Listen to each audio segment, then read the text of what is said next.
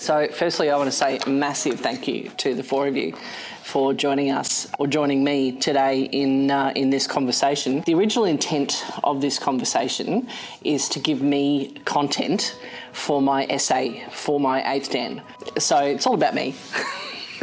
I could wax lyrical about my opinion about things, but I thought it would be a really good opportunity to examine this issue of how rank impacts leadership skills because my worlds, be they taekwondo, emergency services, or friendships that that seem to have a lot of people in rank-based structures um, in all those spaces. So the interesting part I found in working in taekwondo for as long as I did was that lots of taekwondo people think that they're different to everybody else. They think that as a state sporting organisation or as a sport, taekwondo is different to other sports. And there are a lot of structural elements that are very much the same. And, and it was my thought with this same concept of, of rank and leadership in Taekwondo, we have a lot of similar issues to emergency services and to what I've uh, seen in military as well. And I thought it would be a good chance to examine all of that and have a look at that. So I called on yourselves as leaders within our sport, within uh, my other fields of scope, to have a look at it together and give me some content to put into my essay. All right. So I thought I'd pick some people of quite senior rank in each of those fields and interestingly, I've ended up with the four of you who are amazing people. I approached a couple of women to be part of this panel, and there was two women and another male presenter who all chose to not have their voice heard in this space. And I thought that was really interesting because it's not that controversial a topic, I didn't think, but there's clearly politics that play in whatever the conversation is about. So I'm really, really appreciative that you're here. And for the sake of those in the room and for the sake of those who are listening to the podcast when we eventually get there, we'll now move into some introductions.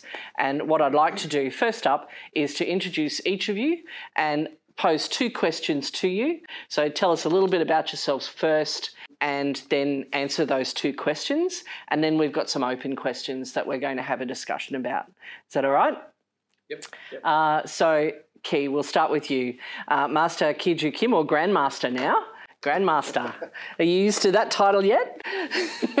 Master Kim has just graded in Korea for his eighth Dan, Kukkiwon, which I'm sure was an amazing experience. I have absolutely valued um, our friendship since you've been here in Australia. And I had the advantage of seeing when we traveled to Korea with you the leadership that comes from you in in Korea and in Taekwondo here and developing as a, um, a participant here. So tell us, uh, I guess, a little bit of your experience of leadership and, and I guess why you chose Australia. Um, good afternoon, everyone. Uh, my name is KiJoo Kim. Okay, you can call me Master Kim or, or Kim. First of all, I would like to express my sincere gratitude to Katie for having me here. Uh, when I was invited to the forum today, I was deeply troubled. I wasn't born in Australia, so I'm not Australian, and I've never been school in Australia. So I don't speak enough. I don't speak English, and I still don't know a, a lot about Australia. So culture, more law, and more food, work, and more mindedness and others. There are many shortcomings, but mm, I will try my best. I've been doing taekwondo for a long time. Uh, I've been um, doing taekwondo for 40 years and have been teaching taekwondo for 23 years. Uh, taekwondo is my life and my brain and my heart. Uh, rather than the definition of leadership in books or papers, uh, I'd like to share about what I have been have, have what I have seen and felt and experienced so taekwondo. I started taekwondo with um, my friend's invitation. So and when I become a middle school student, I started taekwondo sparring with the teacher's recommendations. While doing taekwondo, I met mm, I met more friends and and I met many people, uh, many people from various regions. Uh, it was a great help in expanding human relationships, and I still keep in touch and build friendship without uh. Mm, I think Katie knows those part well. Uh, people from Yonap Taekwondo and I experienced Taekwondo camp in Korea 2018. Hmm. Yeah. How was that, Katie? Hmm? It was great. It was a fantastic Yes, experience yes. for our club. Yeah. One of the wonderful friends I got to know through Taekwondo in Kate is, is Taekwondo is Katie. Mm, as Katie knows, one of the reasons I came to Australia was for my daughter treatment. Uh, my daughter was very sick, so she had a bone marrow transplant and more than five airways expansion uh, surgeries in Australia. So overall, it was a really difficult and lonely time in Australia. Uh, Rather than worrying about treatment uh, at the um, hospital, the hardest part was not being able to communicate properly. I sincerely thanks Kate again for being the first to reach out to me at the time. Okay.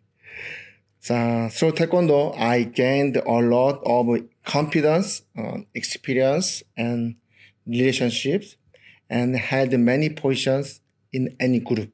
I always led, uh, lead the meeting as a leader, always studied, researched with the members, and try to future develop Taekwondo education. I was taught and emphasize to our student how to greet, how to be polite, how to listen, and how to be considerate among the most basic virtues need and virtues need to become a leader. As a result, I have many Taekwondo students in Korea, and our trainees have been elected from captain and more vice captain at the school for 10, uh, 10 uh, consecutive years. We get that a lot. A lot of that here in Australia too. Our taekwondo students Yeah. become school leaders, Yeah, uh, and and I think that's wonderful. I celebrate each and every one of them. thank you. uh, more than 40 class captain and vice captain have been elected every year. Uh, there was a rumor that uh, I have to go to the taekwondo club if you want to, if you want to, your child to be a class captain or in the, our area. Yeah. Uh, I'd like to talk about two type of taekwondo leadership. The first, um, authoritative leadership. Authoritative, uh, leadership. Uh, a leader with authoritative leadership try to handle all tasks according to his own will and doesn't does not um, accept anything that is different from his own opinion. Such leadership will not develop at all and will live in uh, will live in a small space. Secondly, uh, second, leading leadership. Leading leaders uh, set an uh, example for team members in high um, initiative and result. Team members must follow follow in the footsteps of their leader. If team members can't can't keep up, leading leaders uh, lead them together. An authoritative leader says must do, and leading leaders say let's do it. Okay? Now I hope you will demonstrate leading leadership. As you know, Taekwondo is a conceited sport. Be polite to your opponent, coaches, and referee before and after the game. This is the charm of Taekwondo and what makes it different from other sports. Because I teach taekwondo to many people, I always try to careful with my action. If I teach them with my wrong judgment or words and actions, they will learn wrong action and make a wrong judgment. Uh, also, as you mentioned before, Taekwondo allows you to meet many people. Uh, when I came to Australia, no one knew except my family and relatives. However, through Taekwondo, I got to meet Katie and Michael Tan and many people, yeah. uh, other Taekwondo players and my family and committee here. And they have always been kind and warm me, warm to me. I also try to be a kind and warm person, just like them.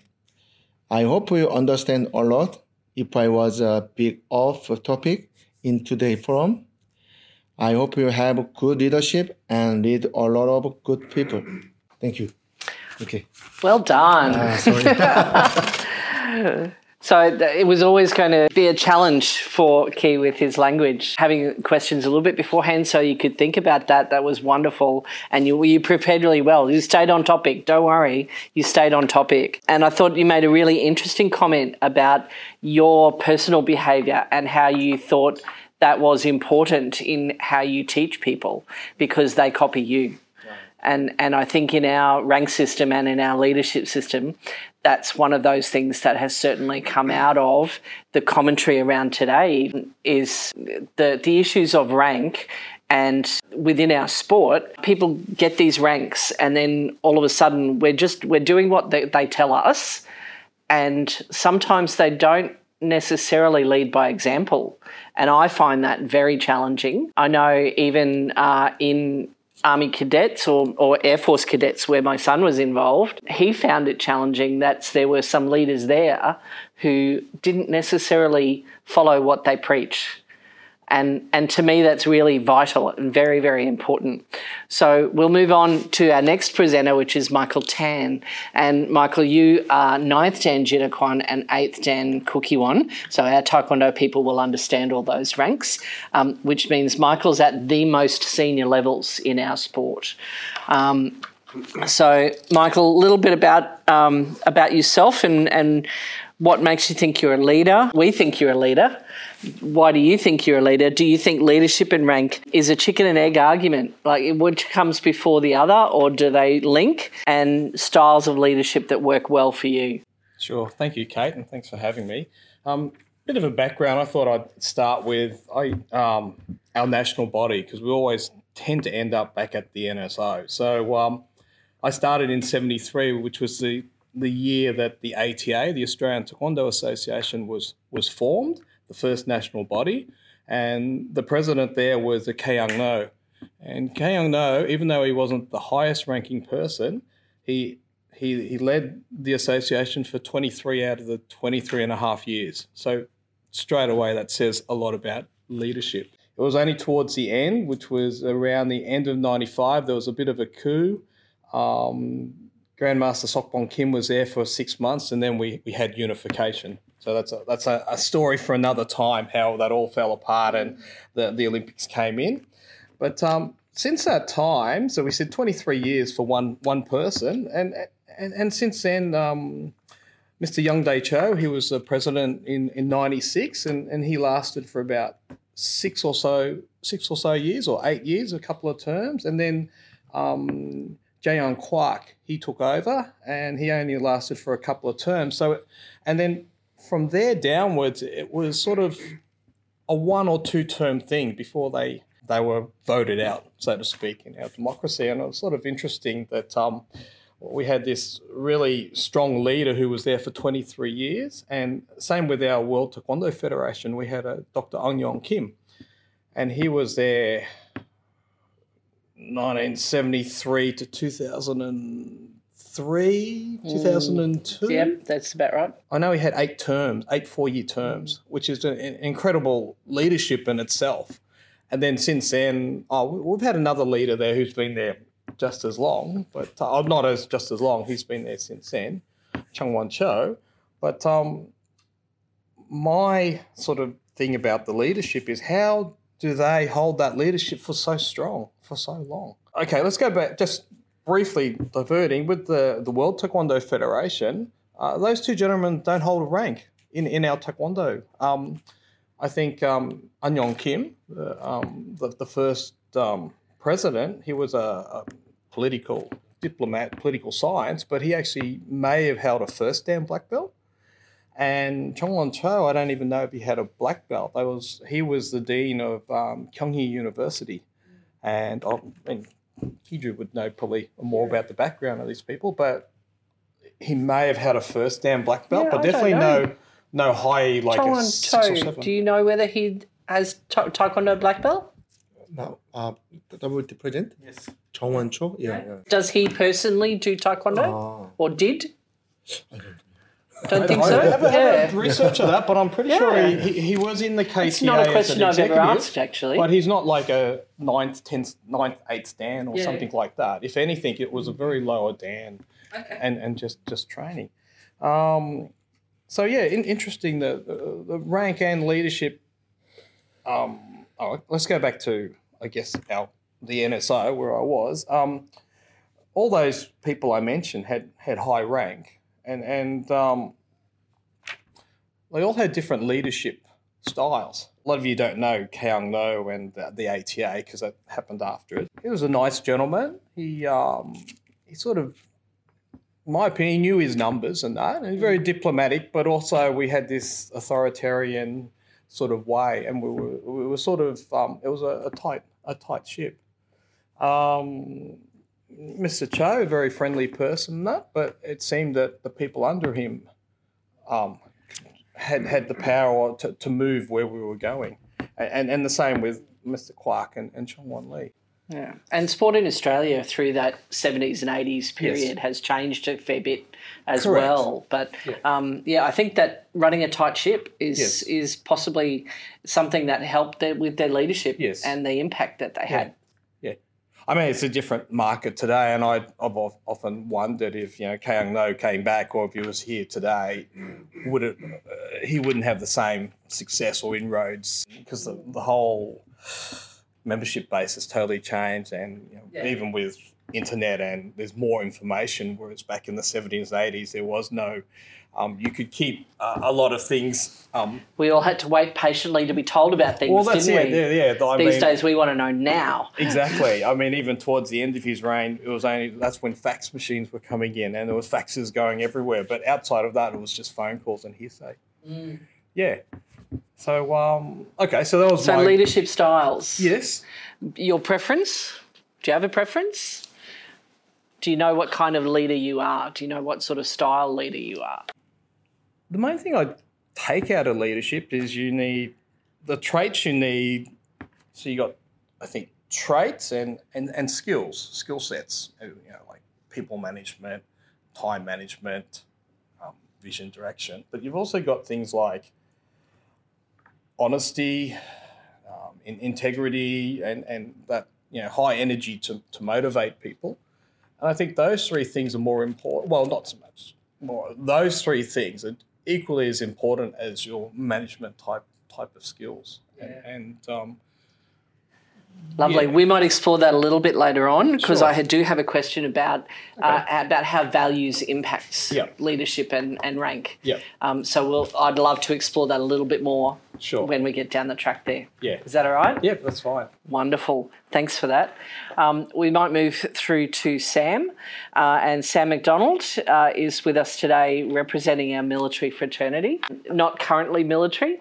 Um, you are still, military. Still serving. Still serving. There you go. So uh, Sam had what I have said to many people was uh, what I think is possibly one of the coolest job titles in the country, um, in a job that he recently held, which was director of um, national security intelligence operations.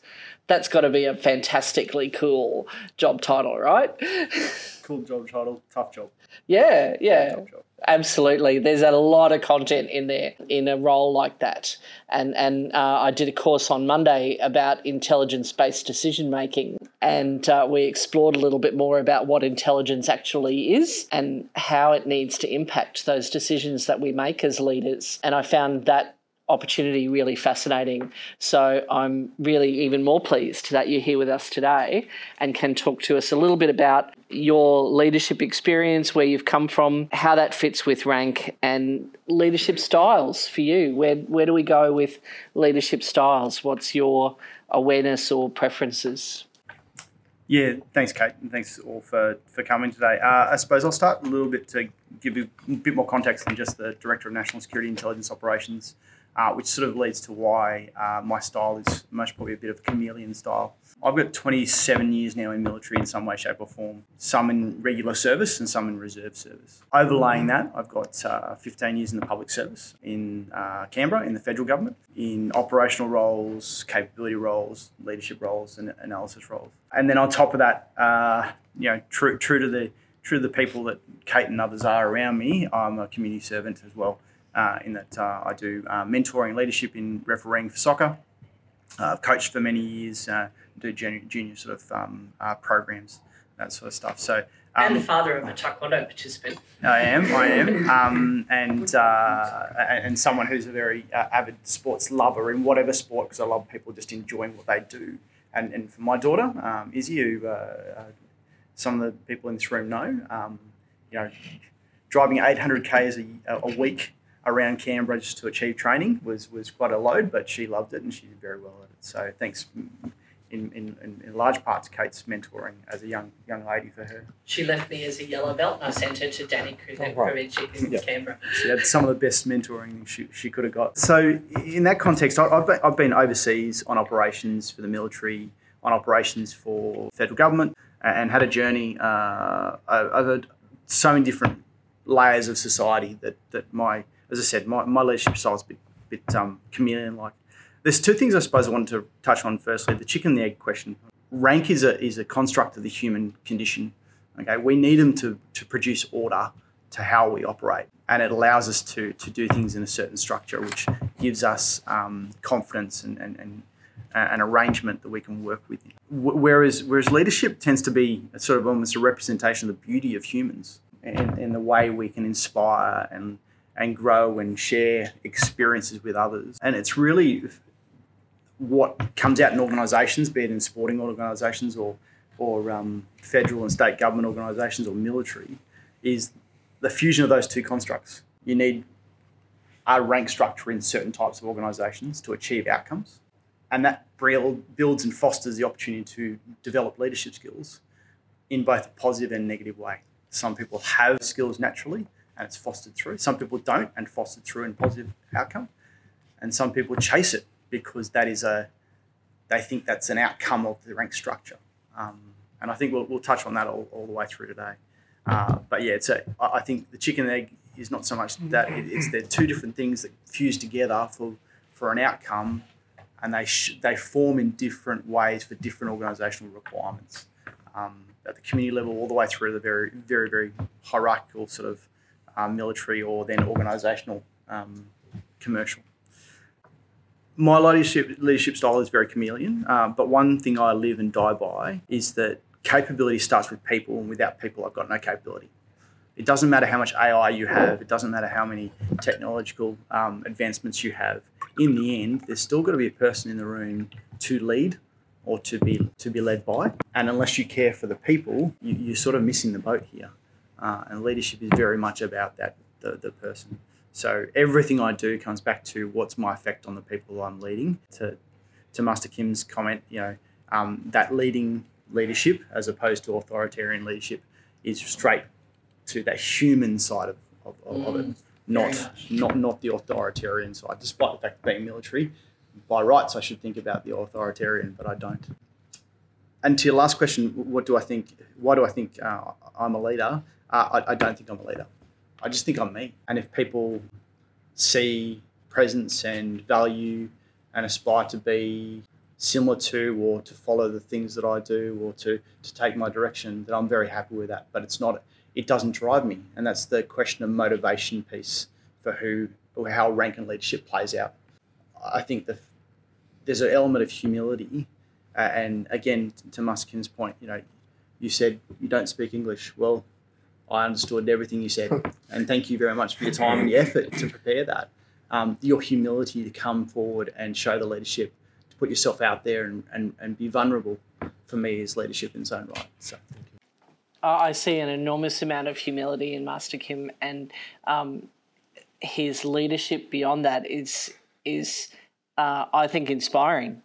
Because of that humility, um, people aren't sort of seeing him as a standout, show yourself kind of person, but he's leading naturally, and and that's something that I see in all of you actually, which is really good. In these structured conversations, uh, having um, learned a little bit how to do these kind of things, including learning from the best. It's important to have a couple of quotes there that you can drop into the conversation. And one of those that Sam has touched on is a quote from Peter Drucker, which says, The only definition of a leader is someone who has followers.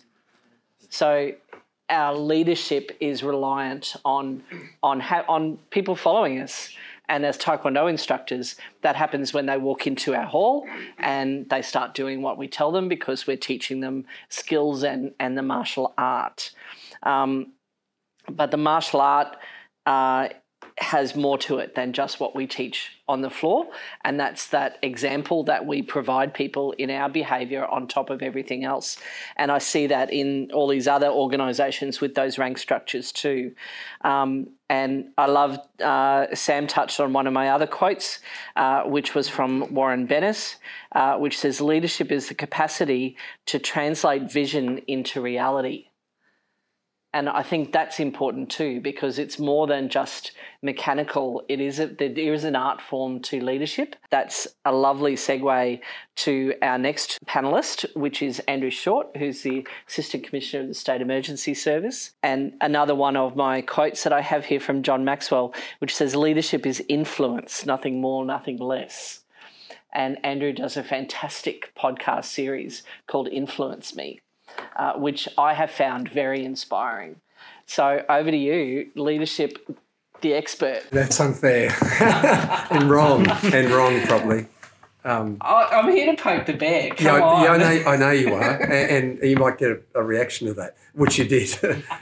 thank you for the opportunity, and thank you for the opportunity to be uh, here for the other panelists. I actually accepted this uh, opportunity as more of a learning opportunity as, as opposed to a teaching opportunity. Like Sam, uh, you know, got brought up in a hierarchical world where bling and you know, rank markings and medals and patches and everything would dominate the thinking and the choices that people took on how they would operate within that world. And certainly for junior people, you know, that, that's that's just something they've got to do. And I th- and there is very much a benefit to people being able to understand how to follow an instruction.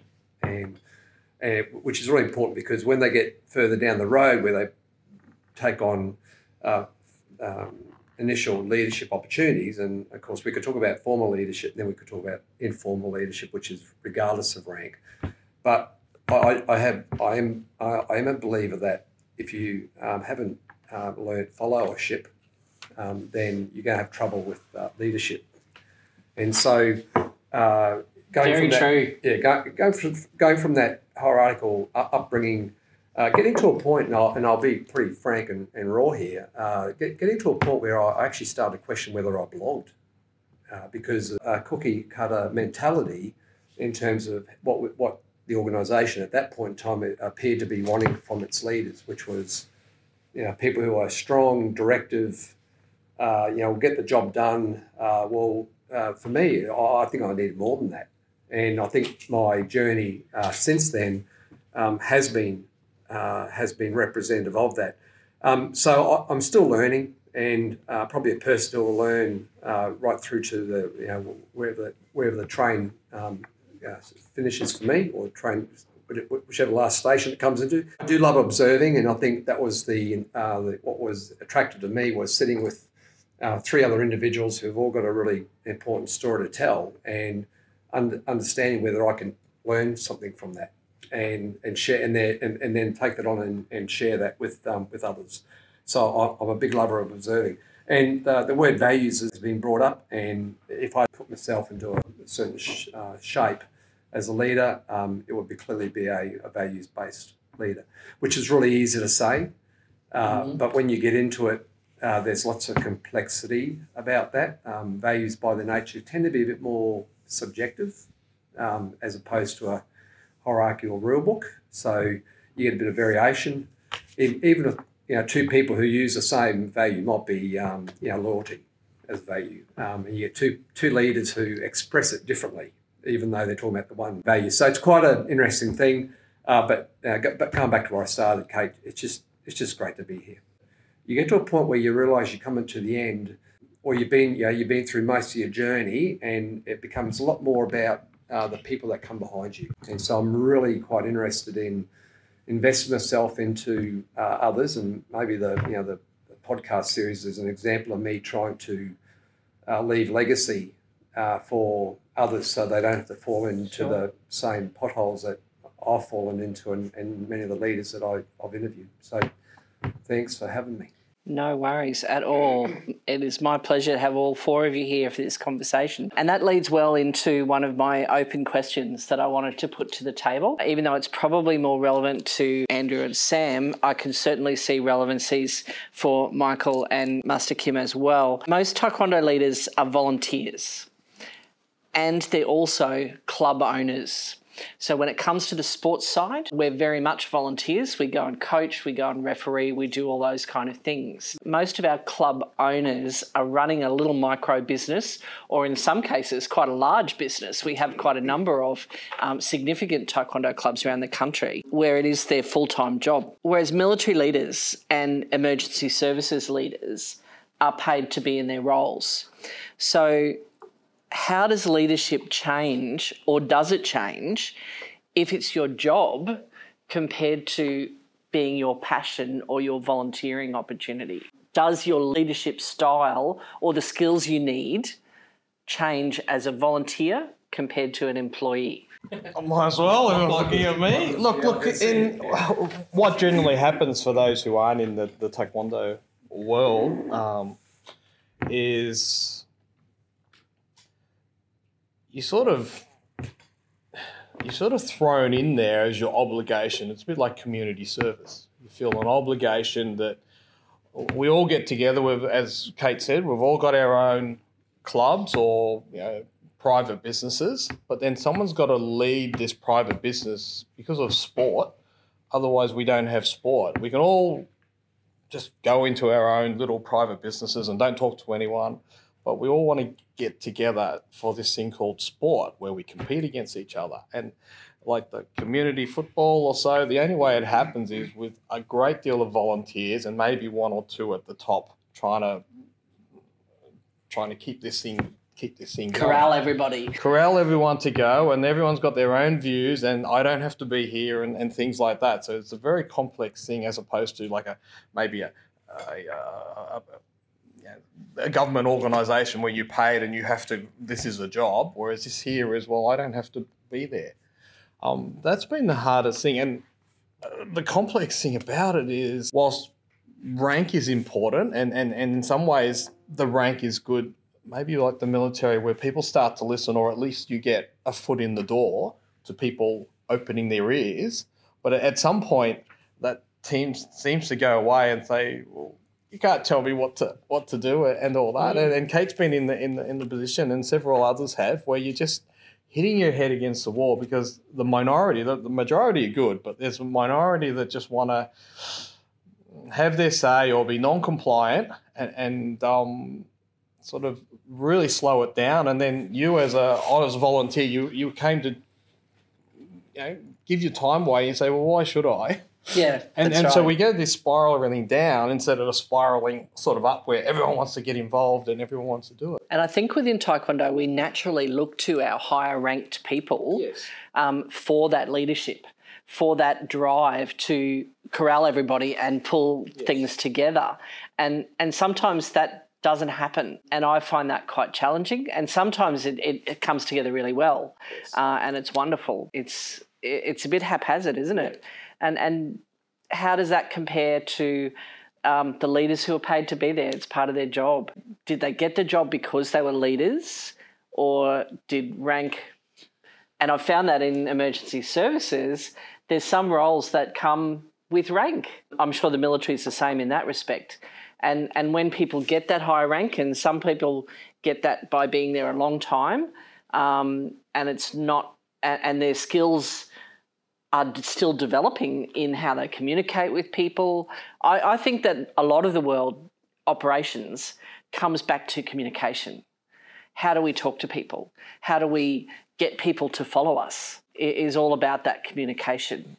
Yeah. And there's a there's a big nature versus nurture in here. Yeah. In here, you know, Yes. and, and this whole debate about natural leaders versus uh, learned Mm. leadership, which I don't think we'll ever get to the truth because I think it's uh, such a mixed bag, depending on uh, who you're talking about. There have been Mm. incredibly natural leaders through history, and um, you know, right back to. And I'll, I'll use Alexander the Great because I actually named my son after him. Um, but yeah, clearly a person who uh, people would follow.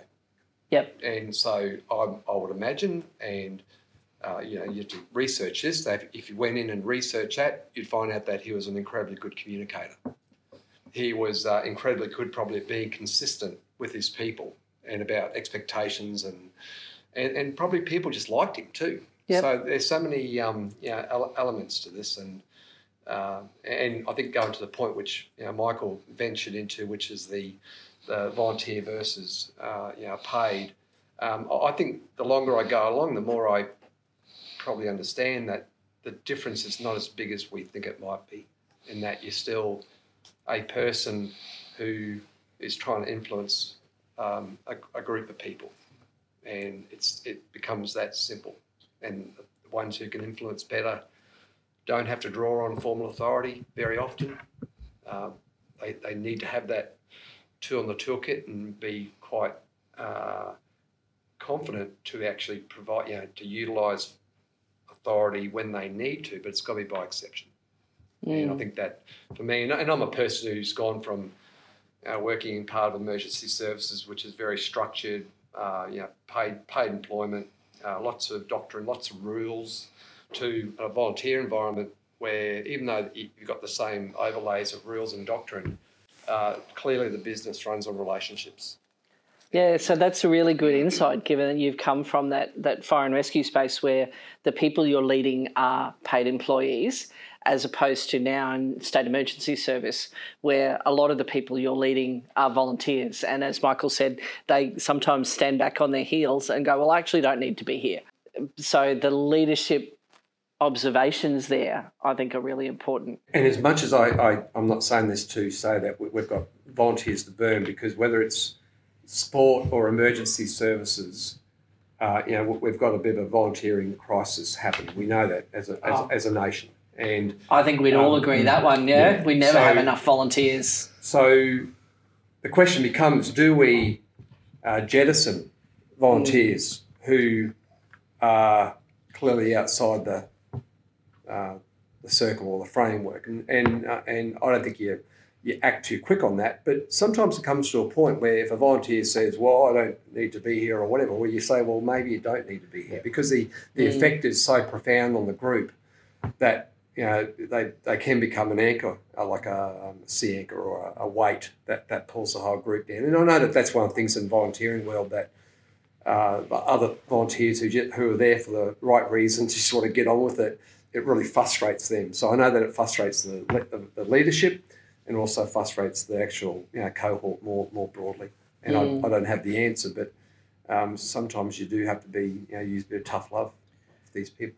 to, to that point, Andrew, um, the skills you talk about, Kate, in terms of the differences. You know, um, let's go back a little bit to the organisational structures and why people would come into those things in a volunteer organisation, or even even further back. Why someone started doing a sport is a usually self interest. They're interested in the sport, they want to be good at it, um, or it's going to provide them an opportunity. Um, they don't do it for the leadership necessarily. Some people might be motivated over the long term, but as a six year old, generally not. It's, it's, it's, it's true. It, it is purist and altruistic, and and there's nothing more to it. Um, those that go into organisations, military, emergency services, there is paid employment. It might be altruistic in terms of the national service. It might be purely and simply to chase a particular skill set that they're interested in doing that they know that organisation does. Uh, might be might be economic. They know that's a firm, sound employment for a, for a long, long time. Um, but the structures of those two things provide different opportunities to learn different skills.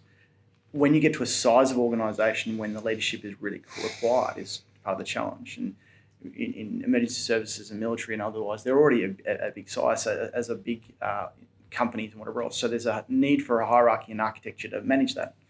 So there's a natural leadership development for some. Some will never get through it. Some will get through it even though they don't have the skills. The old Dilbert and Peter theorems, so to speak. Um, in a community organisation, the size gets to a point where it's it's absolutely needed and usually hasn't been developed in the same way. It's far more organic. It's relying on individual personalities. And then when you get the the, the person coming in who's the uh, protagonist or doesn't fit with the mix, where do the skills come from to deal with that? Um, because the motivators to stay, and then you talk about the crisis in volunteering, part of the motivators to stay are really undermined straight away by that catastrophic uh, event of being a person that comes in that just doesn't fit with it. And how, how do you do it? And then you've got to you've got to somehow develop an organisation organically to then be a business, a micro business or a major business, and go through what a small medium enterprise does as a natural commercial process. You're doing that in a process that doesn't have architecture, doesn't have legal frameworks, doesn't have workplace relations, it doesn't have an ability to say, "I'm sorry, you don't meet the ethos of this facility." It's it's it's a fraught environment. I I, I, I have to laud those people who do stay so long in the volunteering and, and community space just how tough a leadership challenge it is because you don't have the levers to pull and you don't have the same population to work with. Yeah, and I think in in our sport there's a lot of volunteers there who've been there a long time. They've got the technical skills. They absolutely know their roles and the tasks they do, whether that's at competitions or in other spaces. Um, and and then some of them get to this point where they're kind of like, I don't need to be here anymore. Um, and then we as instructors have to deal with that because ultimately they're volunteers in our organisation. Maybe passing through to Michael and, and Master Kim, if you've had an experience at all where you've had a, a volunteer who was a leader in the volunteering space because of their experience that then started to wear out or burn out. How do we deal with that in and maintain that leadership within the volunteering area? Oh yeah, I think it always happens when we're because um, we're so short, limited amount of volunteers, and we, we, we get jaded or, or cooked or, or burnt. Um, and I, when I see that happen, I, I think most of it is one is they've for some reason been disrespected by somebody or, nobody and and they've not been heard and it's not been recognised and, and some of these volunteers have been there for decades and I, I think as an organisation um, we don't pay tribute to them as much as we do I think in terms of life members we only have a handful yeah. which is appalling and in uh, even less I think at our national body level I think we've only got two or so are they the middle management leadership within our organisation? Do we, as the instructors, lead our volunteers who are the leaders of our events and participants? And do we support them enough? I don't think we support them enough in terms of it's a thankless job. Um, we need to, one is recognise them and also sort of help support them when, when there's some confrontations. It seems that sometimes our, our bodies don't want to know about it when two people or several people um, yeah. have, have um, yeah these, these, conflicts. So is that uh, respect, communications, and respect? So we're listening to them. We demonstrate that by be, by respectfully acknowledging their skills and experience. Is that what we need to do? I think we need to do it, and I don't think we do it enough in that this is where rank comes in. It seems that if you're a lower rank, you uh, you don't get that respect. Then a higher rank, if it's the same situation. I mean, Taekwondo appears the same as like the military. It is very much a hierarchical rank, um, as Kate, Yeah, and others and- know. It, it is when, when you were describing it, I think, well, this is a taekwondo organisation. It's very much this rank and how many stripes you got. Well, we put stripes here, and and, and, and different coloured jackets and that. Yeah, and, and it's interesting from from my experience in Taekwondo, when I came into the paid employment role in Taekwondo, the constitutions or the rules of our organisation said the only people who could vote or have a say were those ranked fourth dan above. And that's interesting from that point of view because that was only instructors and only head instructors for that matter. And Queensland, um, I think, had very uh, innovative leadership as an organisation, and we gradually dropped that down to first dan. Uh, in our constitution, and then we removed it from our constitution, which meant that everybody who took part in the sport got to have a say in the organisation. And I know there are, um, in amongst the mergers that have happened in, in our sport nationally, there are some states that were not only looking at fourth Dan as the voting membership, they were looking at taking it up to sixth Dan, so that only those ranked sixth Dan and above could vote. And that brings it to a very elite based organisation. How do we hear the voices of our volunteers in that space? How do we hear the voices of the parents of our participants in that space? And and is rank really important in that communication within the organisation? Is it that important that we have to only listen to those people? And I think in some things, maybe, but in a lot, I think we need that better communication. We need to listen to everybody in our organisation. And then maybe the rank based leaders can can understand better the structure of the organisation. Does that make sense? Yeah, in in taekwondo, it's a it's a it's a little bit funny in terms of rank. I mean, rank sort of gives this perception of knowledge or like the elder statesman, but in taekwondo, well, first thing is when someone says this is your rank, you are eighth, seventh dan, whatever. The- Well, the- we got two brand new fifth dans. Yes. So the first joining question here. that everyone asks in the taekwondo world is, what certificate? Yeah, But That's is so it a true, isn't Kukkiwon? it? Is it a Jidokwan? Is it your club certificate? And hang on, so we've got this for people outside of Taekwondo. Someone says it's an eighth dan, it's, it's like different currencies. And- And one might be worth more than the others, or this perceived value. Is that is that part of the thing that people in asking that question at what type it is? Is that that person trying to understand? Yeah, yeah, it to see where the- they- where correct. fits in the hierarchy. Or, 'Cause or where do you fit Yeah. in the hierarchy? Are you higher or lower? This there's this very much in, in Taekwondo and even in society where it's the junior senior. So they're trying to gauge where you are. The other way is they'll ask you how old you are because in, in, in Korea and that age is very very important. And and that's this elder statesman sort of thing. And, and that was really insightful to me in our trip to Korea when we went there. And uh, I had the great privilege, Master Kim, of meeting many of your cohort in Korea. And he would introduce uh, me and say, they were my junior or they were my senior. And I met some amazingly high level people thanks to your uh, network in Korea. So, do you think that that rank important high level people, um, your junior, um, do, where does respect and, and communication fit with that in Korean society? if, if that message has gotten through the language. Yeah. So what is junior and senior? It's not necessarily rank, is it? Who is your junior? His junior is almost his um, primary school and primary school. Uh, junior is on middle school. now is 뭐 seventeen, then nine, 아 seven and seven years, 아 year seven and year nine yes. middle school, middle school, yeah, high school 이제 year ten and um, twelve. 음. 이거 음. 아 컴퓨터에서 태권도 in 태권도 yeah. so 음 is 아 as you know 이제 태권도 이제 아 국기원 certificate is um, under 15 is PUM mm-hmm. certificate. And so on over 15, mm-hmm. over 15 is Dan certificate. Here, here in Australia, we still have connection to the Kwan's, So Kwan. so Michael and I both connect with Jita Kwan. Uh, ah, Jido Kwan, yeah. Jita Kwan, Yeah, yeah. Um, but Kwan's not so important in Korea now, just yeah. Yeah, no, just the Kukkiwon. Just Yeah, Kukkiwon. yeah. Yeah, I found that very interesting that we still connect with that here.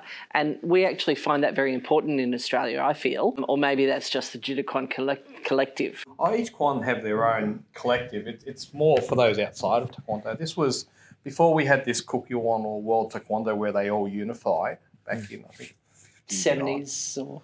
Oh, 50 Or something before they actually unified, but before they unified, they had various clubs, Kwan, we call it, and then they all unified. And part of that unification was an agreement that we're not going to actually sort of issue out our own dance certificates. We're just going to have the one, the one central currency sort of thing. So they, but they still sort of kept issuing out their certificates more as like a, a society sort of thing or as a um, yeah, yeah. But it, it- the official one was the Kukkiwon certificate. And now that's the only one in Korea Whereas Yes. we still receive Yeah, those school certificates correct. here in So Australia. it might be like the euro. You know, we all say we're going to have one currency, but we've still got a bit of currency a- around like that. 그러니까 long time ago 이제 too many is 관, 그래서 뭐 지도관, 창덕관, 뭐 무덕관, 뭐 Yeah. too many 관s.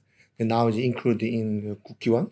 Mm. 그래서 now in Korea, all the 이제 음, uh, Kukkiwon is all manager manager in the Taekwondo club in yep. Korean nation. Yeah. Yeah. And it was interesting with Australian Taekwondo doing the Kukkiwon course yes. in Sydney um, earlier this year. The focus is is very much rank there, isn't it?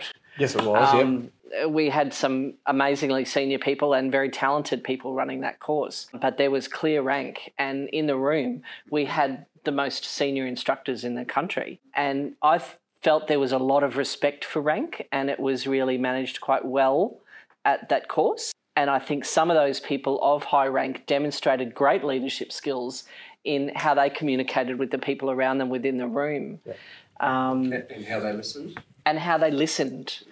Um, I think that communication and listening was was obvious to me at that course, um, and that became really important.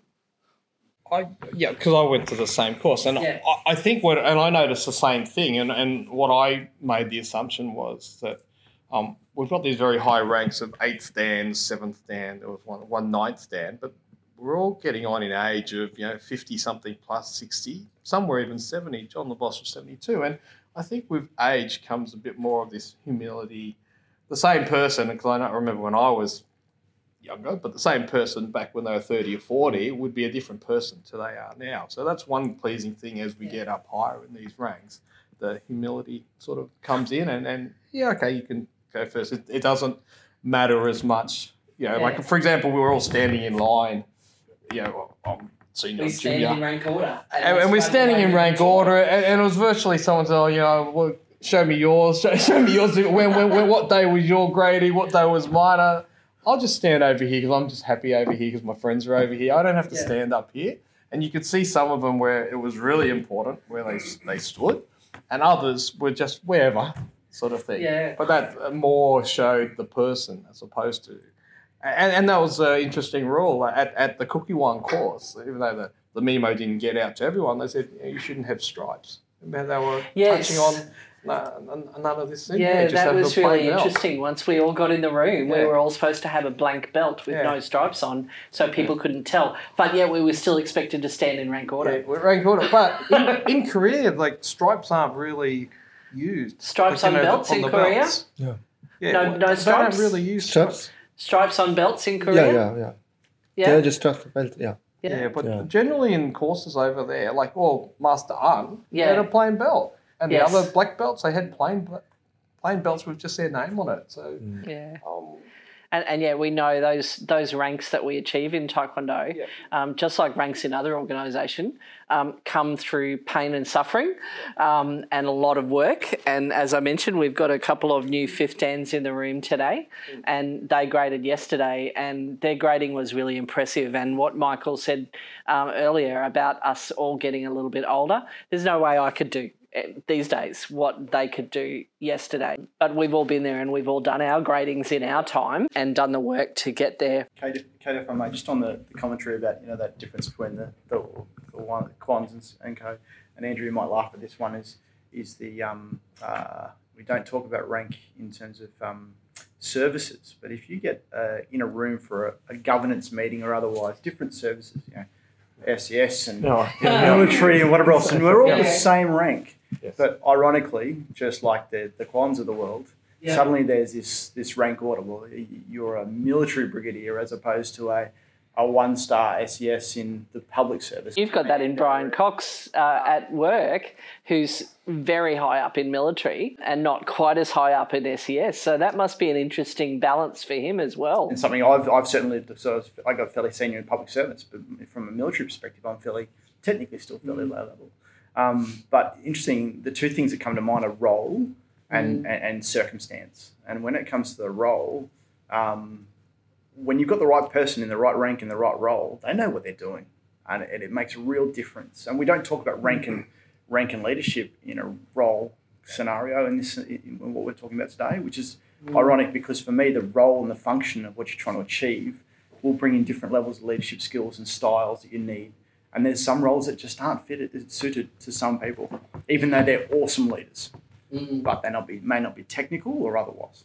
Um, What's really interesting is, and I think some uh, organisations, whether it be government, military, sporting associations, the, the history of people who are technically very good being moved up on their on the basis of their extremely good technical skills, and I've come to know that that you pay a price for that because the, the skill set that they had that made them very good at that technical level does not necessarily you know turn into uh, someone who can lead well at a, at a senior level. And it reminds me of a, a, a book which was written by I don't know who it was but it was a senior military leader who wrote a book titled uh, don't be a part-time jet fighter pilot meaning that when you become a senior person whatever you do don't don't keep thinking that you know how, how things all happen you know, technically all, all the way through the organisation. Because if you start doing that, people will think you're a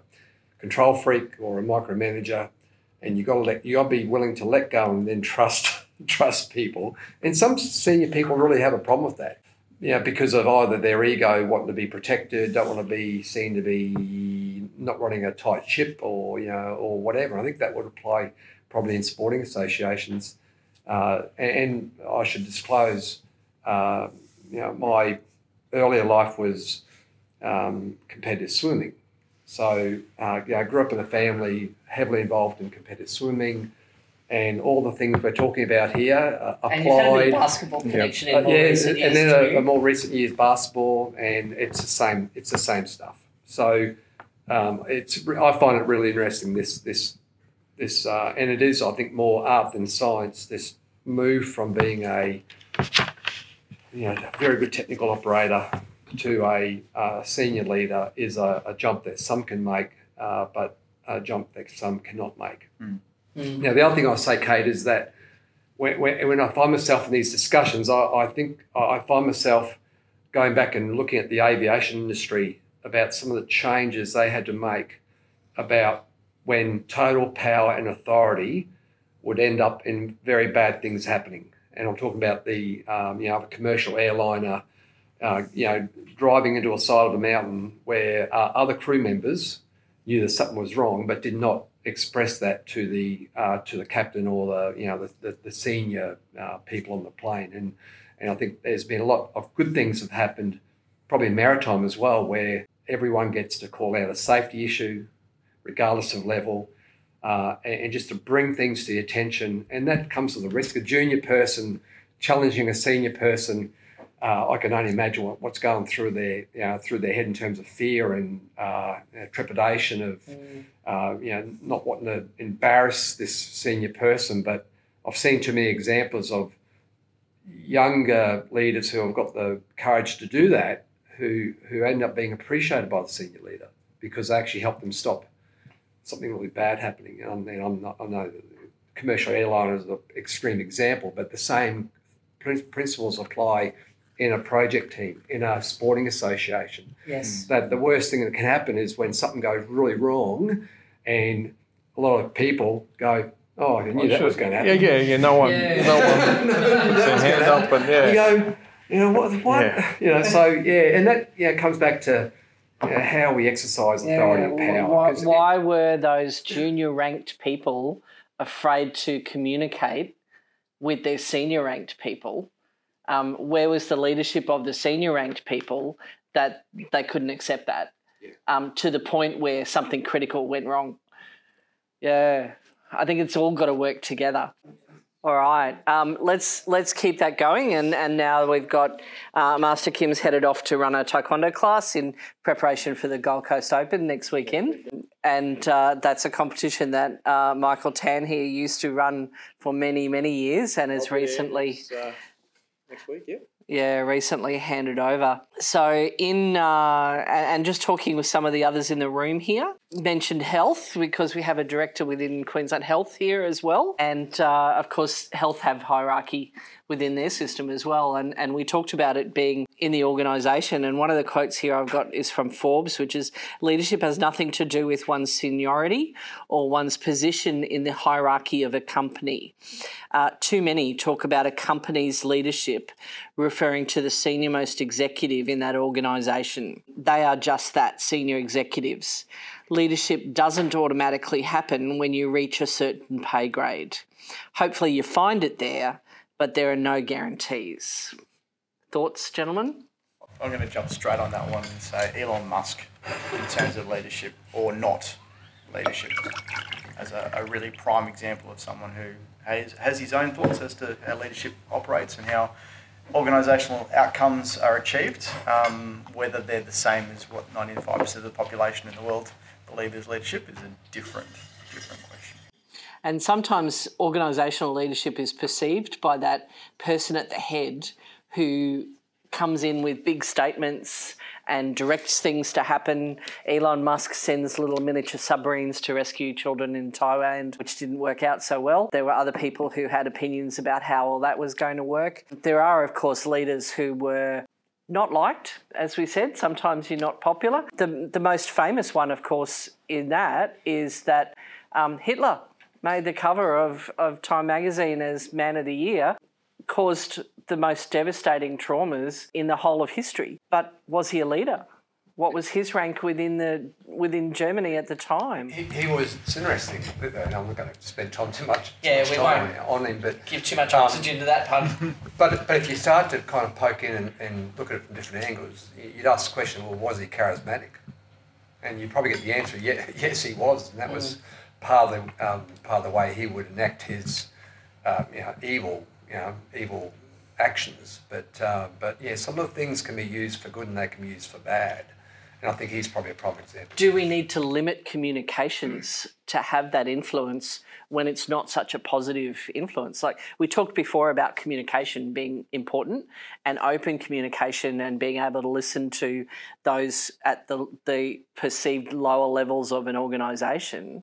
I'm pretty sure those who are in that dictatorial space limit communications to what they want to hear. How do you mean? Do you mean the actual senior person limiting it? Yeah, or- both. Both. Sometimes, uh, as both as working within Taekwondo Queensland back in the previous or days prior to the merge, and to a certain extent with within my own club in different times, there's a limit of communication. Sometimes people tell you what they think you want to hear, and sometimes you've got people who will only allow you to hear certain So, we're- so we're talking about control. Is that what yeah, yeah. Is is control and impact on on leaders being able to have the, the capability to do their role effectively?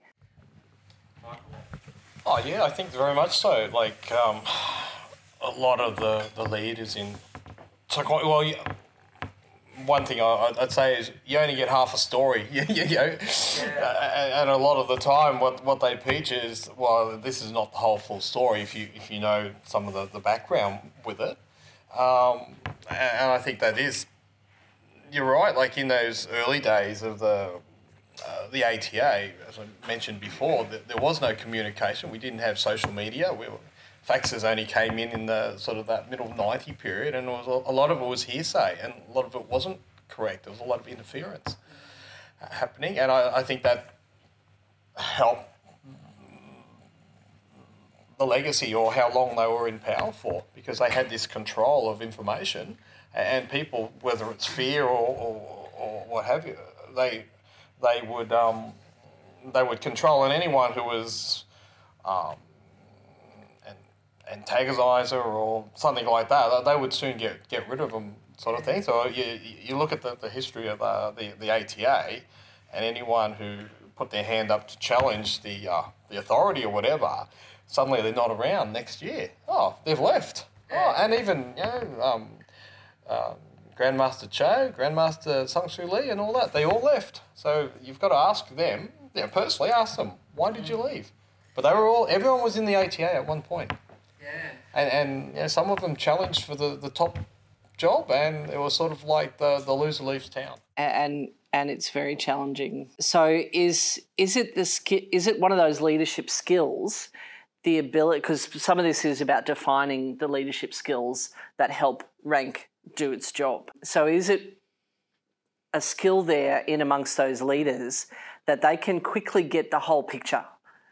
They can use intelligence to gain the whole story because we're, our decisions are only as good as the intelligence we're working with, aren't they?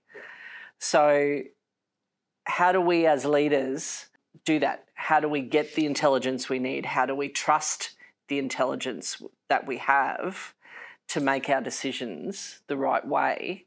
And is that to do with the people we have, or is that to do with pulling rank? The more senior you get, if you're not clear about the, the vision and the mission or the, the big objective of why we're here, uh, that's where things can go astray. So I think my, my experience has been the, the better leaders I've seen both in uh, you know, large organisations or in a, a small PCYC um, volunteer you know, cohort are the ones who are very clear about the purpose what, and therefore are able to, you know, every uh, decision, every uh, analysis or um, you know dig into a problem is always the context is always uh, how can we improve this to improve our purpose or this thing we're trying to achieve and I think if you can stay really clear on the why. I think that's the in recent years that's been the big that the, the word that if you're you know, if you if you're really clear on the why, then you, you actually can move pretty quickly around the what and when and all that sort of stuff, which uh, which is a, a secondary or third level um, uh, priority. But it's a why, uh, whether it be a, a martial arts um, association or a, an emergency service or a military force. It's the same thing. Agree. And I think that my experience has been when the, when that focus falls away, that's when other less important principles start to uh, get stronger. And an example of what might be in some sectors, uh, there's a real problem with entitlement, and and in government in some sectors, it's all about the uh, what am I going to get paid for that, or what am I what allowance am I going to get for that, and I think it would express probably in a sporting association too. It's about well, what you know, what, what rank title are you going to give me you know, if I do this, including how many stripes do I have on this or that. Mm. Um, yeah, it's so easy to lose uh, lose, lose track of the, of the important stuff. Yeah, yeah Andrew, so you're going to say something. Uh, I actually wasn't, but you, have touched on one of the, my key points. So um, before this sort of discussion, I wrote down two things, which was the essence of leadership and the essence of rank, and sort of tried to rather than going back to textbooks and saying, oh, this is what textbooks define, I said, what do I define these two things as? Um, and, and for me, your point about thought and clarity of thought was actually my first dot point on the essence of leadership. The ability to have clear thought, not necessarily speed to that thought but the ability to go through and process and distill the clarity of what it is we're trying to achieve um, is, is, key to that. Empathy was the second thing, um, and that's empathy for people and empathy for circumstances. It's not always just about the people. Um, and then bring that back to people, more the communication skills. How do you actually convey the message you need? Um, but to the point you made before in terms of that um, uh, enabling others, it's risk management. And it's tolerance to empower others to actually accept the fact that even though you're in a leadership role, they're going to make decisions that you have to you have to absorb. And it's a it's a no it's a no blame, fail safe environment and that's a that's that is an art and a tolerance and an internal piece that is very very hard, hard for people to do. And the more hierarchy there exists in organisations, often you you get less and less confidence with some of the people who get into those rank positions who are willing to e- enable their staff at different ranks to actually have that uh, yep. make decisions and make mistakes because they're not willing to accept the consequences. And I think it's the same in a taekwondo club too um, we as senior instructors rely on our other instructors to make decisions and to teach things and to do things and and our club is a little bit different in Yunhap, we're a little bit different to some of the other clubs around the place because we are a, a not for profit club and um, we have an elected committee um, as opposed to an instructor who owns the business. I've tried to encourage lots of decision making outside of me.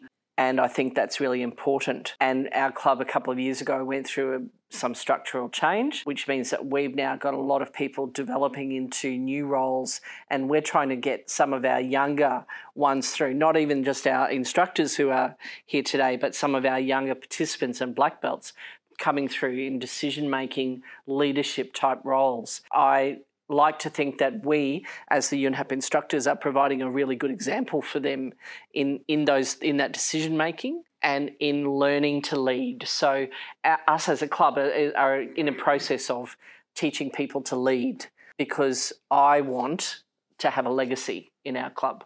I want our club to outlive me by a long shot. And and that's where people like these guys are really important, and our new leaders coming through are really important because they're the future. They're our future leaders, and they're getting up in rank. And I want them to have those skills that parallel each other there. I've got one more question to put to you before we open the floor up, but yeah, by all means, Sam. One more point, and that was the one that I was missing, and that's presence. Okay, and when I say presence, it's not about the empathy particularly. It's not about the communication. It does allude to the communication skills. But the presence under pressure or the presence of your person and your leadership when someone fails and how you shift that to adapt to the situation because some people have a, uh, an enabling and an, an, exciting presence, some people have an authoritarian presence, um, some people have a reflective and supportive presence. A leader that is able to span those and actually select their presence and actually project that at different times is is is an empowering, empowering, inspiring leader, and that's the one thing I don't, don't think you can teach. It, is, it just is what it is, but it isn't necessarily a, a thought or a empathy or a communication skill. It's just there's there's a there's an aura about it, uh, and and you do learn it over time to a degree, but it's you can't define it. And, and I've been on that sort of journey of trying to get, get into a, a box or a, you know, a boundary, uh, you know, what, what is it that I'm looking for in leaders? And so little 1% things that you can't pinpoint, but they do something and it yeah. just has this chain reaction by how they do something or their their manner or body language. Yeah, I know what you mean. It's, it's this box. Of... It's, I've ended up uh, uh, coming on to two words, and that is that uh, I look for leaders to be able to demonstrate strength when they need to, and then I look for them being able to demonstrate warmth. So, so those two things can be polar opposites sometimes. Yep. Uh, but I've seen leaders who can do both, and for me, they're the ones who are most likely going to be successful because they, they maintain a, a, a real focus on outcome or task, but they won't do it to the detriment or um, collateral damage of people. So it's a real, you know, it's a real tough thing, and, and uh, plug here now, Kate. Um, you know, I, I, wrote I wrote a paper which was titled um, "Striking the Balance," and uh, and you, you can find that um, paper on LinkedIn if you if you go looking for it through me or through my my homepage there, and it's interesting. I, I was able to write. I could write that article a year ago, but I couldn't have written it five years ago, or I couldn't have written it ten years ago, or even you know, worse. So for me, it's been that it takes time for you to get to your really clear in your mind about what it is you think is um, is, is, best, and and then when I went looking for uh, the science around that or the research, I found that there were actually people who are seeking to uh, validate the same question, and and so I in observing leaders, I look for those, I use those two criteria to see whether a leader's trying to uh, balance the two.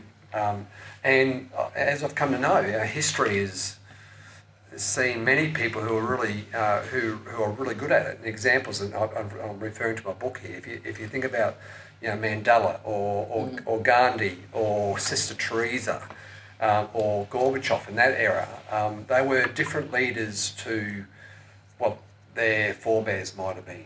And, yes. and they were able to move uh, things, big things, without just using formal authority. They, you know, they were very, a lot more subtle. You know, versus the other side of the ledge where people who were very good at getting stuff done, and an example might that might be a, a Margaret Thatcher or a um, you know, Putin in, in, Russia right now. You, you wouldn't be able to deny that the that the guy is, uh, demonstrates uh, strength as a leader.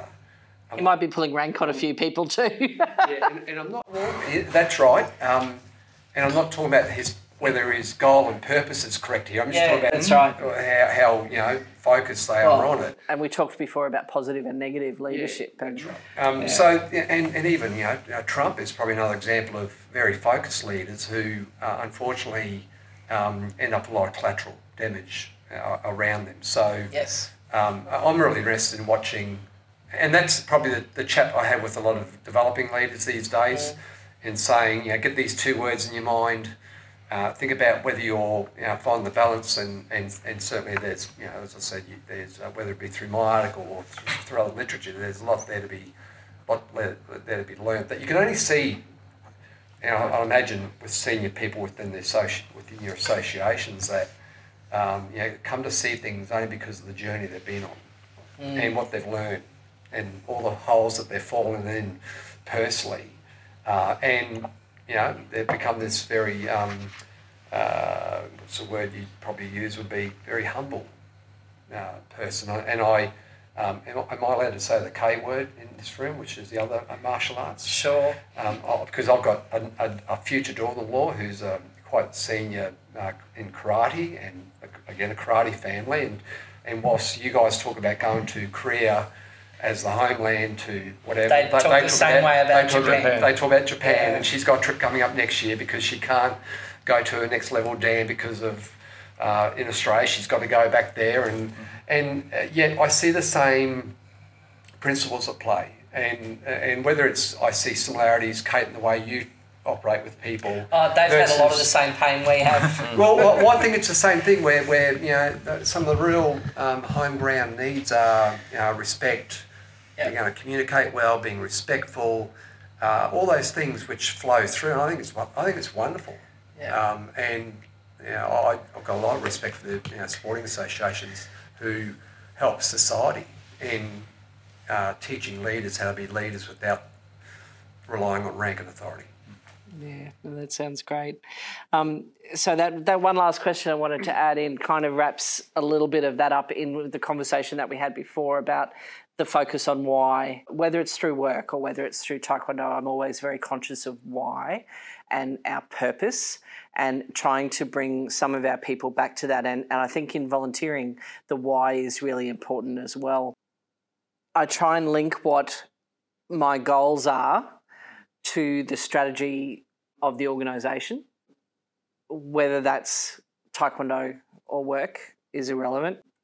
I try and think about that why, but unless the values underlie the why, then this it, it's going to end up as a train crash. So ultimately, and and my previous manager would be very, very excited to hear me link values into this because she was particularly keen to make sure that the why and the values were very much part of it. So, when it comes to leadership and rank, is there a value that connects success to those areas? What are the values that are really important? And we have tenets within Taekwondo. So those, those values kind of conversations come along quite clearly, quite often. And our tenets for those who uh, aren't Taekwondo people um, are courtesy, integrity, perseverance, self control, and indomitable spirit. And sometimes that indomitable spirit is really important, isn't it? Yes. Yeah. um, that that ability to not give up. Um, and whether that's in developing that rank or in, in delivering the project as a leader, um, to me, that's one of those critical ones because it'll fight you no matter what your organisation is. It will fight you, and and I've had a lot of pain from from all different organisations in all different spheres.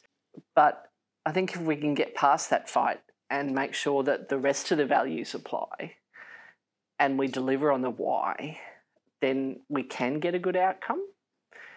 I'll toss it over to you guys for values, thoughts, and comments, different values that are important to you. Oh, um, well, before we touched on that, I had one thing oh, previously. No, no, no, that's right. So I thought, um, because we're winding up soon, I'd, I'd like to touch on it yeah. before we get on to the values. The values one. no, no, okay, and that's um, leadership styles, and, yeah. and there's one style we we tend not to talk about because we don't want to talk about, and that's that dictator type, um, the North Korean government, yep. who leads and has followers through fear, and and in some ways the ATA was like that, or I don't think it was like that, but people went one way because of fear of being out or whatever, but it was a very effective leadership style, this dictatorship that we're just going straight ahead this way and you know sort of casualties this way. I think but they go from A to B and they, they get there.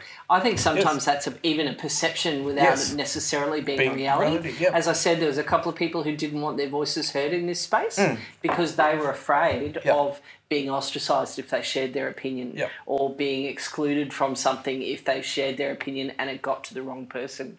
So they're living in that space that you're talking yes. about. Yep. But in terms of a direction and, and, and forward momentum, it's quite effective. Then yeah. let's ever always have this sort of round table discussion and nothing gets done.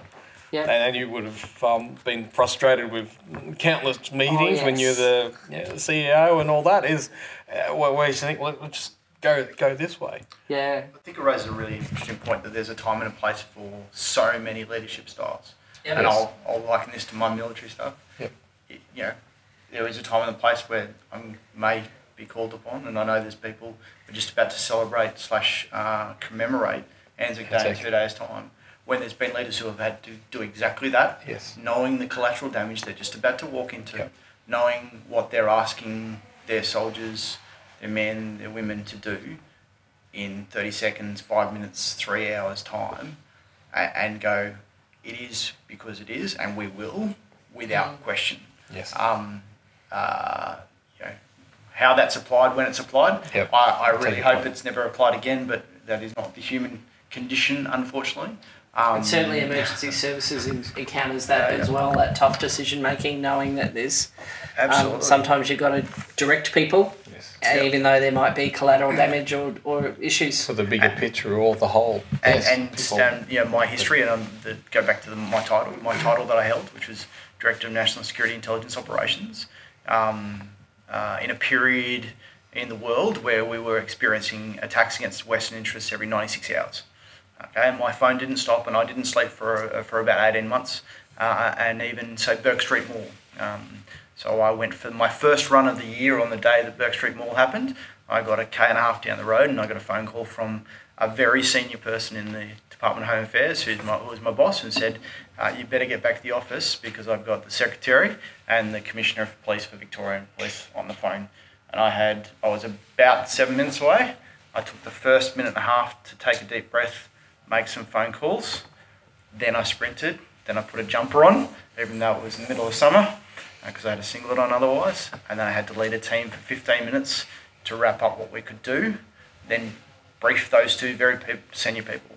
I had time and space. I needed to get it done. Everybody knew what our objective was, but it was very dictatorial.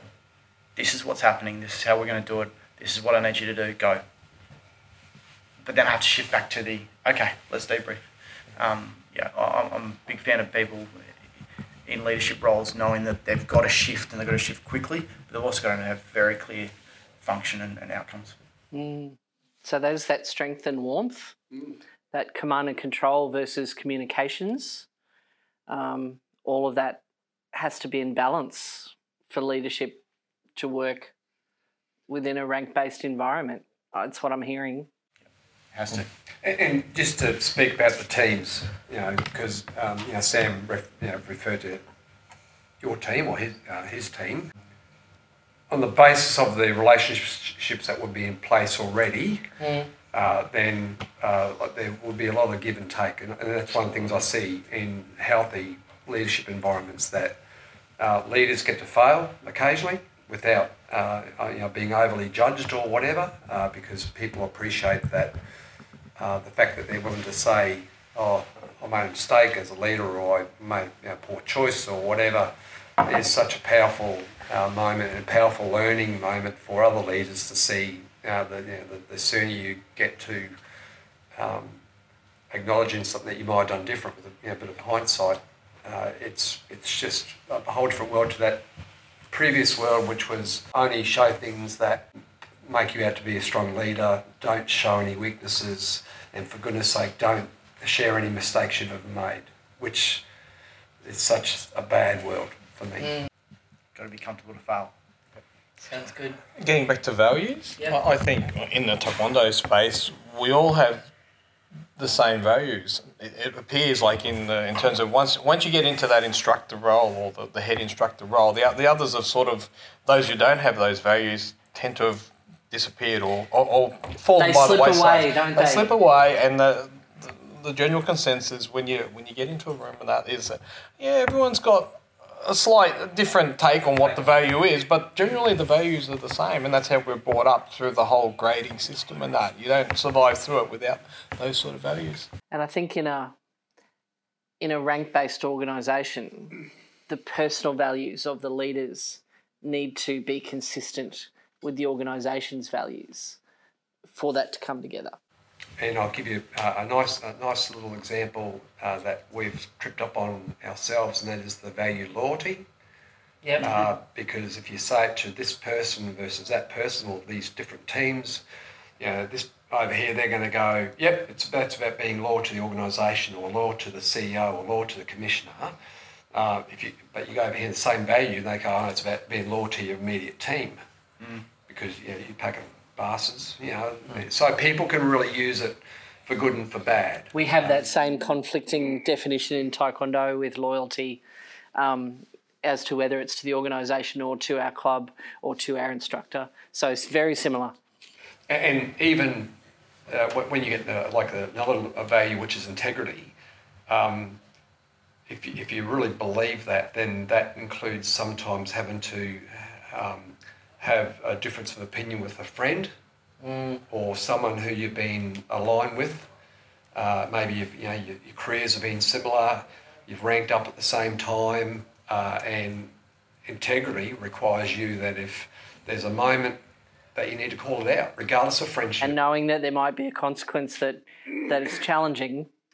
And you know, worst case, um, you know, there's a, a, a former senior person who I worked for for a while, and he had an expression uh, which was uh, "friend or foe, in they go," meaning uh, if you're in a uh, an ethical moment or a corruption moment, um, you need to jettison friendship out of it, or else that will just confuse the choice you take on whether to call this problem out or whether to protect a friend uh, to you know turn a blind eye. And you know my experience has been when things get turned a blind eye in any context, nothing good comes out. Yeah, integrity first, no matter what. All right. So, as a bit of a wrap up, I'll just do a quick scan of the room, see if there's anybody who had any questions or comments that they wanted to to add or put to the panel. You don't have to; it's not compulsory.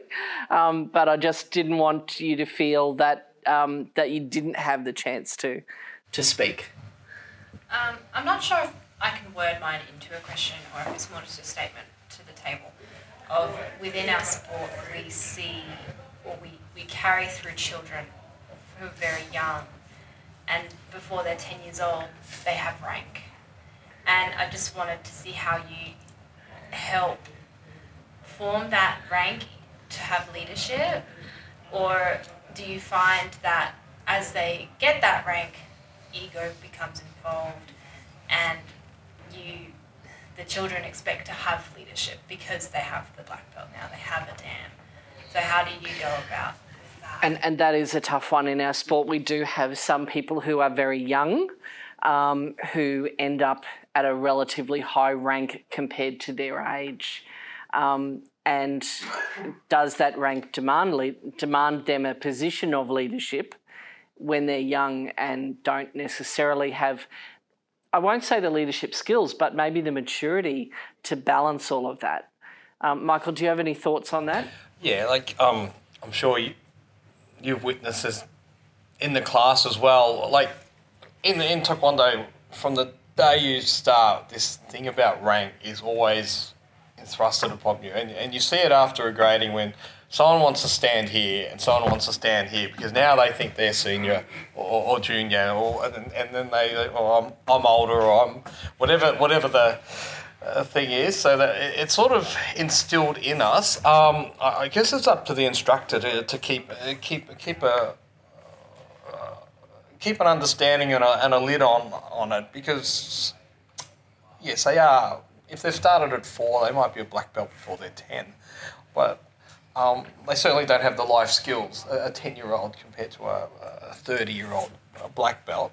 Um, but by the same token, if we if we didn't have this ranking system or this grading system, um, they might have left. So they might not even be in our sport, and then they can't learn any of this stuff because they don't have to sort of be there. Yeah. Um, I, I, think it's up to the the instructors to um, give them an understanding of what this. It's not that black and white. It's a little bit more grey about just because you, you know you, yeah you might be a, a, red belt or so, and a red belt's higher than a blue belt, but um, you know well I don't know what happens in, in, in your class. Like, where do we, you know, I, I get a bit, you know, we've got a 10 year old and a 30 year old, but he might got his black belt first. But, you know, should this person be before this one? Yeah, and, and then there's the question of those who yeah. um, stop grading who, who train and Great. continue to be part yes. of clubs and organisations, yep. and all of a sudden there's these children who are higher ranked than them, um, they but first. they have a massive amount of experience and yes. deserve respect yes, for their right. knowledge and, and background. Um, so I think it's a careful balance, and I think that leadership um, is vital um, in the senior instructors yes. um, to make sure that that balance between rank and expectations yes. is important. And is it through the management of those expectations with an individual one on one that we achieve a successful outcome there? Great question. I think it's great that we can give young people authority, allow them to learn or to learn how to deploy it. And they're going to make mistakes, and that's where having senior leaders who are able to mentor and facilitate that, and expect that these young folk, because they don't have a life experience, to Michael's point. But they are potentially our future. But, but they are our future, yeah. you know, and having just, you saw that thing we did up, we did, we did up in Cairns where we you know, graduated a large group of SES volunteers. Oh, recently, yes, you know, that was 16, wonderful. All 16 to 18, and Yep. And uh, you know, and I found myself sitting there looking at this group, going, "Well, that, that, that's that's the future, not me, yeah. not, not others in this room." And so that for me says, well, yeah, is it ideal that we've got a ten-year-old, the black belt, and, and I don't know enough about the, um, the sport to uh, comment from a technical perspective, but from a leadership development perspective, I think there's some opportunities there that you're actually thrusting people in to the situation. It might take them a few years, but I reckon, you know, you tell me, Michael and anyone else in the room who's got the experience here that you know, a 10 year old who got their black belt at um, 10, uh, I reckon by the time they're 16 or 18, I reckon they probably have um, honed. And they're probably Yeah. ranked again, but, but they're, they're, they're, they'll be a very different black belt to what they were back then. And- and Because as we said- life has caught up a little bit. They've got the experiences. They've, Yeah. they've grown, um, and and they're probably shaped not to be a potential uh, very valuable leader in society more more generally. And they're often the ones who, as we mentioned early on, become the school leaders. Um, it's the, the kids who, who become the school captain or the, the in that leadership group within school who've been part of a martial art, who might be black belts, who might be young achievers. Um, and it's good to encourage that, but to keep that. And I reckon that the ones in that situation who have ended up in other leadership roles, I my, my, my gut feel is that it's not because they've gone chasing it, it's because they start to gem- demonstrate the characteristics and people around them. You know, when you know the teacher says, "Put your hand up if you want to be, you know, school captain or all the rest of it," the ones who don't go chasing it but get Yep. sort of um, encouraged, you know, they're, the- they're the ones who end up being the good leaders Yes. because they're not there to satisfy their own ego. Which they might have learnt some skills through being given an opportunity. communication, you know, cons- you know With- being able to get consensus, all those things that are um, soft skills. But with a guiding hand behind them. Correct. I think we've got to enhance that and, and not knock it on the head and that, but give them the understanding of this, yeah, the responsibility. Great. Any other questions, comments, Jerry? I just wanted to, the military panel member, if it may. Um, in your village, Peter, do you believe the leader makes the rank, or does the rank make a good leader? This is a tough one. Uh, I, I think the, the leader often makes the rank, but the rank becomes irrelevant, irrelevant in some circumstances. Um, I think people rely on rank to provide that authority, and that's a that's a dangerous scenario. It's how we get into the space where it's they're, they're, they're framed by what's on their shoulder or what's on their belt or otherwise, and without the skill to apply it, they're missing really critical pieces of, of, of that rank. Organisationally, there's there's I think leadership and rank come together really well at that middle rank, uh, middle ranks in any organisation where it's really about the humans, and at the really high end of, of, of ranks, often it's actually less about the humans, and actually that's a different skill in itself. You've got to forget about sometimes the ones and twos because you're dealing with organisations of hundreds of thousands or or thousands. It's so dependent on the task and the function you're trying to achieve. Uh, when you're leading soldiers, I've got 300 soldiers under my command at the moment as a reserve officer. I have to rely on hierarchy to get things done, but they have to be inspired by me as an individual. How do I inspire 300 people who are around the whole of New South Wales state in 20 different locations? It's, um, I have, have to show both rank and leadership at different times. I have to know when to execute it. you know, we've talked about values, and, but the one thing I guess is individual. Um, and you know, some people rank is their need, as in they feel powerful because of getting rank, and others is the leadership and the style of leadership that they have, and that connection to people and communicating and understanding people and leading them forward is, is another need. And I guess when we talked about volunteers and employment, both of those can be a need for an individual as well. So that community help and the need to help people, but also that security of employment and you know providing for your family. So think it's just a reflection on the conversation today that there's values, but it's also linked to the needs of the individual and how you know people go about doing different things, and that leadership and rank crosses over based on the need of the individual. But I enjoyed today's discussion, so thank you. Um, and Andrew know from my volunteering side of, of life to my work life. Um, my leadership doesn't change. It doesn't matter what rank I've been. The leadership that I've tried to instill in uh, everybody has stayed the same across the board. And I like the couple of words you used, the, the strong and, and the warmth uh, side of things. I've tried to do that, I must admit, and it doesn't matter what level, really. Um, and I think I've seen that in other people where they've kept that, and I'll use the word value here, across the board. It doesn't matter where you are, you still come across as the good leader. Um, or the bad leader, either way, but hopefully a good leader, um, keeping those values in there. Yeah.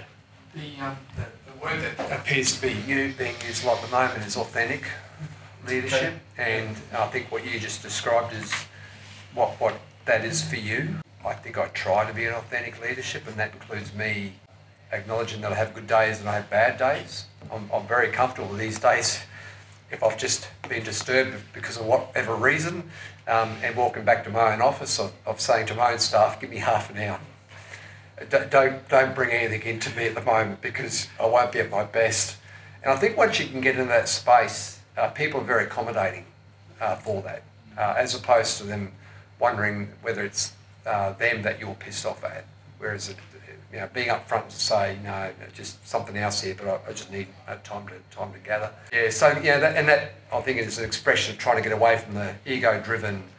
Uh, I never can be wrong as a leader, uh, versus someone who is willing to uh, own, you know, their strengths and weaknesses as it stands now. And even though um, you, know, you did mention that you think you're the same, you, you probably I would imagine you've probably got more skill sets. You've got more skills than you had five or ten or fifteen, because that, yes. that that evolves and and they become more tools in the toolkit for you, you know, to, to use. And and it um, you know some things that I'm pretty comfortable with now in terms of situations.